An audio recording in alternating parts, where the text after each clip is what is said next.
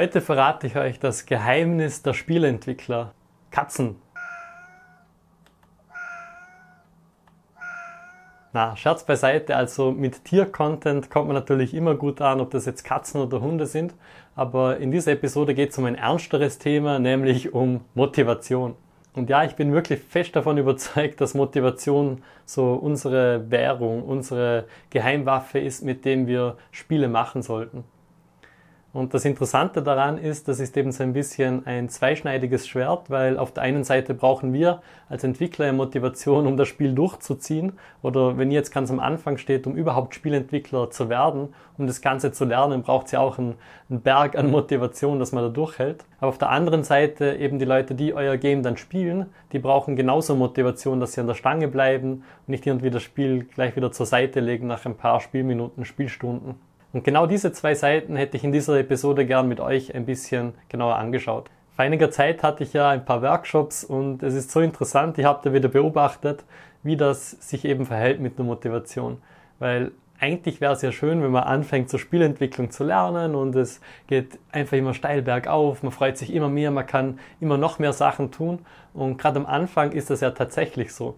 Das heißt, wenn ihr eure ersten paar Zeilen Code schreiben könnt, wenn ihr schon interaktive Dinge damit bauen könnt, dass man irgendwo hinklickt, dass das ausgelöst wird, dann kommen im Kopf schon alle möglichen Ideen, so, wow, ich könnte das Spiel nachprogrammieren und das könnte ich nachbauen und das und das und das.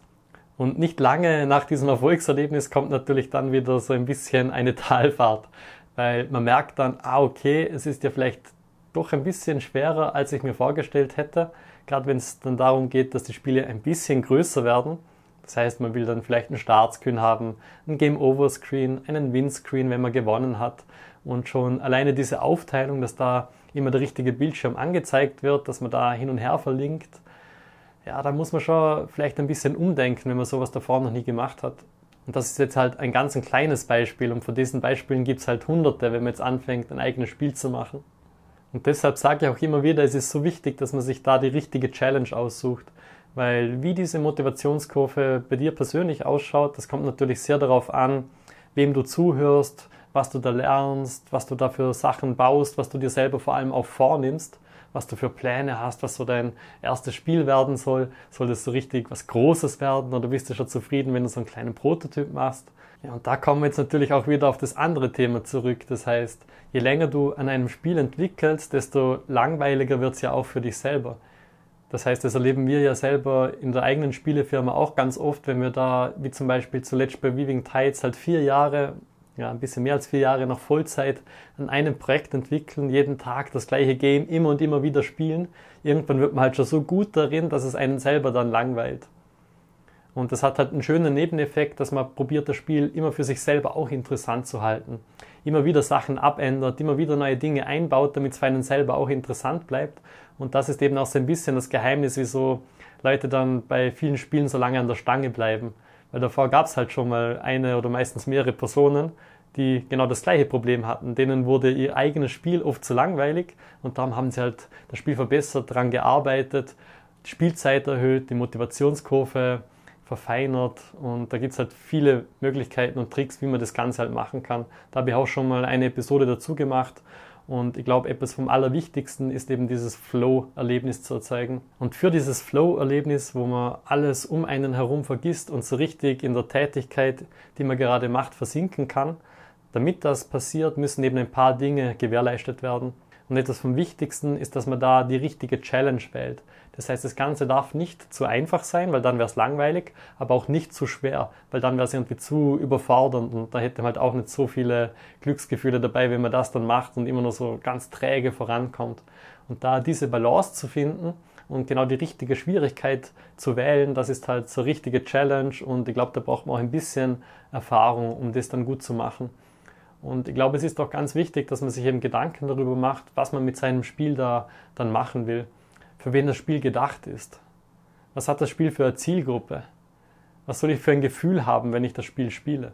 Soll ich mich ja klein fühlen und das Gefühl haben, ich hole da die ganze Zeit einen Stein rauf, der halt immer schwerer wird mit jeder Umdrehung? Oder soll ich eher ein Gefühl haben, dass ich so ein Superheld bin, dass ich übermächtig bin, dass alles irgendwie ganz einfach funktioniert und aber dafür vielleicht irgendwo anders dann die Challenge versteckt ist? Ja, und eine Schwierigkeit, und das wissen glaube ich auch ganz viele nicht, ähm, die man als Spielentwickler da dann hat, ist, dass man zum Beispiel die Dinge dann auch zu schwer machen kann. Und ein so ein Beispiel, das war bei uns in Weaving Tides die Endbosse. Und die Endbosse habe zum Großteil eben ich programmiert, also auch vom Gameplay und von der Art, wie sie funktionieren, da halt die Werte eingestellt. Und ihr könnt euch überlegen, ihr habt die Bosse natürlich mehrmals besiegen müssen dafür ja, bin dann mit der Zeit halt so gut im Kämpfen geworden und konnte schon vorausahnen, was die machen. Nicht nur, weil ich selber programmiert habe, sondern weil ich es halt einfach so oft gespielt habe, dass mir es dann zu langweilig geworden ist und ich die Werte halt viel zu schwer dann eingestellt habe. Und meine Teammitglieder haben das dann, wir haben da immer am Ende von der Woche halt vorm Fernseher uns hingesessen, ein aktuellen Bild gespielt. Und da war es dann halt wirklich so, dass die sich extrem schwer getan haben. Und ich musste die Bosse dann ein bisschen nerven, damit es halt dann für alle wieder schaffbar wird. Und es kann aber genauso gut in die andere Richtung gehen, weil nachdem ich das gewusst habe, habe ich dann für den allerletzten Endboss in Weaving Tides das Ganze natürlich ein ganzes Stück einfacher gemacht und da war dann das umgekehrte Feedback. Und da hat es mir halt persönlich extrem viel gebracht, dass ich einfach zum Beispiel einen Klausi abgegeben habe und der hat dann halt mit seiner Perspektive auf das Ganze mit so einem frischen Auge das dann eingestellt und hat halt einen richtig epischen Bosskampf dann draus gemacht einfach weil er nicht so viel damit zu tun gehabt hat und da halt so viele neue Ideen reingebracht hat und das Balancing dann halt auch eher auf jemand abgestimmt war, der das Ganze zum allerersten Mal spielt. Und das kann halt extrem hilfreich sein, wenn man in so einer Situation zum Beispiel wie bei mir ein Teammitglied hat, das sich davor noch nicht so intensiv mit dem Bus beschäftigt hat, das Ganze einfach mal abgeben und da halt Feedback holen auch. Ja, was ich auch immer gern mache in solchen Episoden, ich gebe am Schluss immer gerne ein paar Tipps raus und dieses Mal auch wieder ein Tipp, wenn ihr ganz am Anfang steht und jetzt Spielentwicklung angefangen habt und vielleicht schon ein bisschen gemerkt habt, dass, dass die Kurve da abflacht und das Ganze halt doch nicht so leicht ist, wie man sich vorgestellt habt. Der erste Tipp, den ich euch da geben kann, es wird besser, aber es wird auch nicht besser. Was heißt das? Das heißt, dass ihr irgendwann mal euch viel, viel leichter tun werdet im Spiele machen, aber dass das Thema auch nie wirklich ganz so aufhört. Weil sich in der Spielentwicklungsbranche und gerade auch auf der ganzen technischen Seite einfach ständig so viel verändert und so viel tut, dass man da halt nie das Gefühl haben wird, jetzt kann ich alles, ich muss nie wieder was Neues dazulernen. Und das muss aber keine schlechte Nachricht sein, ganz im Gegenteil. Für mich ist das einer der Gründe, wieso ich diese Branche eben so liebe. Dass man da immer auf dem neuesten Stand bleiben muss, dass man aber dafür halt auch richtig coole Sachen mitbekommt, die jetzt normale Leute unter Anführungszeichen vielleicht nicht so mitbekommen würden. Jetzt gerade im KI-Thema zum Beispiel, was man da alles machen kann. Und dass da halt die meisten Menschen erst noch an der Oberfläche kratzen, aber gerade in der Spielentwicklung, die ist halt schon jahrelang zum Beispiel für die Generierung von Levels oder für das Erstellen von Charakteren benutzt wird. Ein weiterer Tipp, probiert euch aus. Das heißt, wenn ihr an einer Stelle in einem Spiel zum Beispiel mal hängt, da war es ja in Elden Ring zum Beispiel so cool gemacht, dass wenn ich den einen Boss nicht schaffe, ich einfach zwei, drei alternative Bosse oder alternative Routen habe und da dann einfach mein Glück versuchen kann. Oder dass ich irgendwo anders einfach ein bisschen grinde und auflevele, stärker werde und dann den Boss nochmal versuche. Und wieso macht ihr das Ganze nicht im echten Leben auch? Das heißt, wenn ihr anfangt, Spielentwicklung zu lernen und da auch mal merkt, boah, okay, das wird jetzt gerade richtig krass und ist mal ein bisschen zu schwer, dann könnt ihr auch einfach mal anfangen, andere Bereiche anzuschauen. Und das Ganze mache ich in unserem Mentoring ja genau gleich. Das heißt, wenn da die Leute einfach merken, okay, das Coding war jetzt schon richtig cool, was wir gemacht haben, aber ich merke jetzt so langsam wird es anstrengend und bin mir nicht ganz sicher, ob das was für mich ist, dann kann man eben anfangen, ja passt, dann schauen wir uns halt mal den 3D-Teil an oder schauen wir uns mal Unity an, wo das Ganze dann zusammenkommt und benutzen wir einfach mal verschiedene Plugins, schauen wir, wie man Levels bauen kann. Und da gibt es halt so viele verschiedene Dinge, die man machen kann. Und ich garantiere euch, wenn ihr dann zum Beispiel ein paar 3D-Modelle wieder gebaut habt und die ins Spiel reinbekommen wollt, die dann animieren wollt und so weiter, da tun sich dann wieder ganz viele Möglichkeiten auf und man wird wieder motiviert, weil man unbedingt will, dass diese coole Sachen dann alle ins eigene Spiel reinkommen auch. Das kann wirklich eine extrem coole Erfahrung sein, wenn man sich da ein bisschen aus der Komfortzone rauswagt. Also ihr könnt ja auch mal probieren, eigene Soundeffekte für euer Spiel zu machen oder aufzunehmen.